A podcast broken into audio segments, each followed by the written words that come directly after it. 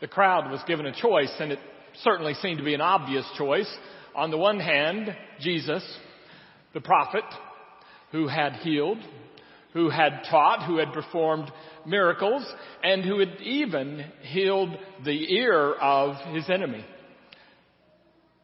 And there was Barabbas.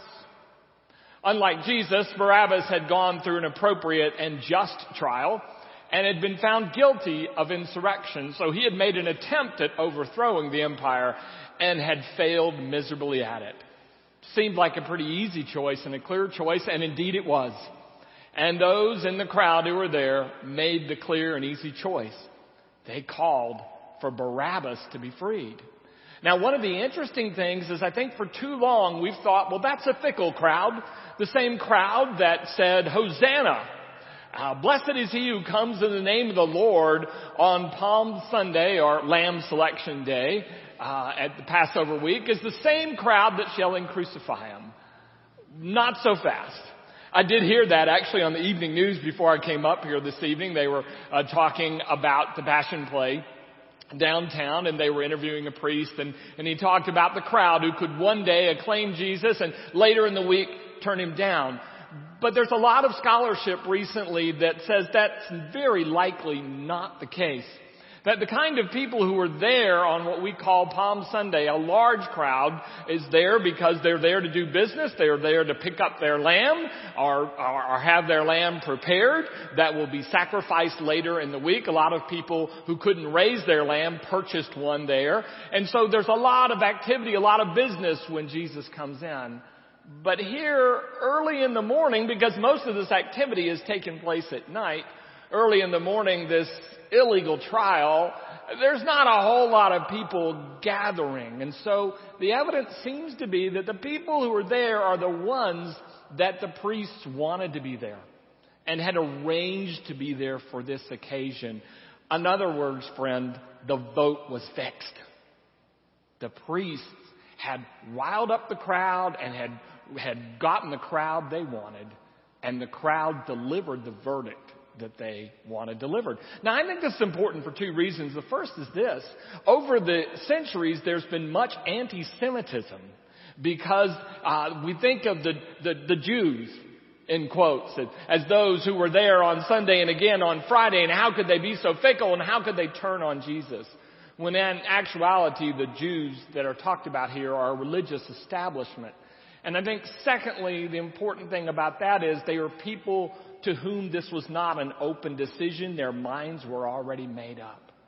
Some of the best trained minds in Jerusalem who knew the practices of the temple and were faithful about the temple, the temple, the most religious people around already had their minds closed and made up and they sentenced Jesus to death. I think that's important because it reminds me that sometimes the lesson of Holy Week has to do with how open I am to see the new things that God is doing. Or am I closed off and I believe only what I've always believed and I might miss God and this missing of God was fatal. But the second thing I want to raise with you is this. Why is it that their minds were so closed? Why is it the religious leaders were so opposed to Jesus? I'm sure there's a number of reasons that they were opposed to a man who had healed the sick, multiplied food in a hungry nation, and had actually, according to the Gospel of John, raised the dead. What's not to like? Well, the issue here, I think, is the religious leaders were not against Jesus because of what he did it seems that they were more against Jesus because of what he had not yet done. He had not fulfilled their vision of a Messiah, which was to come in, overthrow the Romans, kick their butt, bounce them out, put the, the religious leaders on the throne, and make sure there was food for all. And health and prosperity and well-being for all. He had not done that, and that's what they expected a Messiah to do. And so when it came to a vote, the easy call was at least Barabbas is trying something. He's at least going after the Romans. Let's give him another chance to fail at this. It seems to me the issue is not whether the religious leaders believed in Jesus. I mean, they obviously believed he existed and apparently pretty well believed he raised the dead. It's what they really believed about a Messiah. And they had the belief that when the Messiah came, all their troubles would be cured. That when the Messiah came, they would be first in line. When the Messiah came, there would be no problems at all, and life would be exactly as they wanted it to be. In fact, it is known that one of the things the Jews would console each other with during the Roman occupation was this when one of their daughters was taken away into slavery or a son into slavery or something terrible would happen, they would console each other with, Don't worry, one day when the Messiah comes, this will all get fixed. And with that picture, the Messiah and everything didn't get fixed. Well, the next best thing is let's go to another Messiah. And so they did.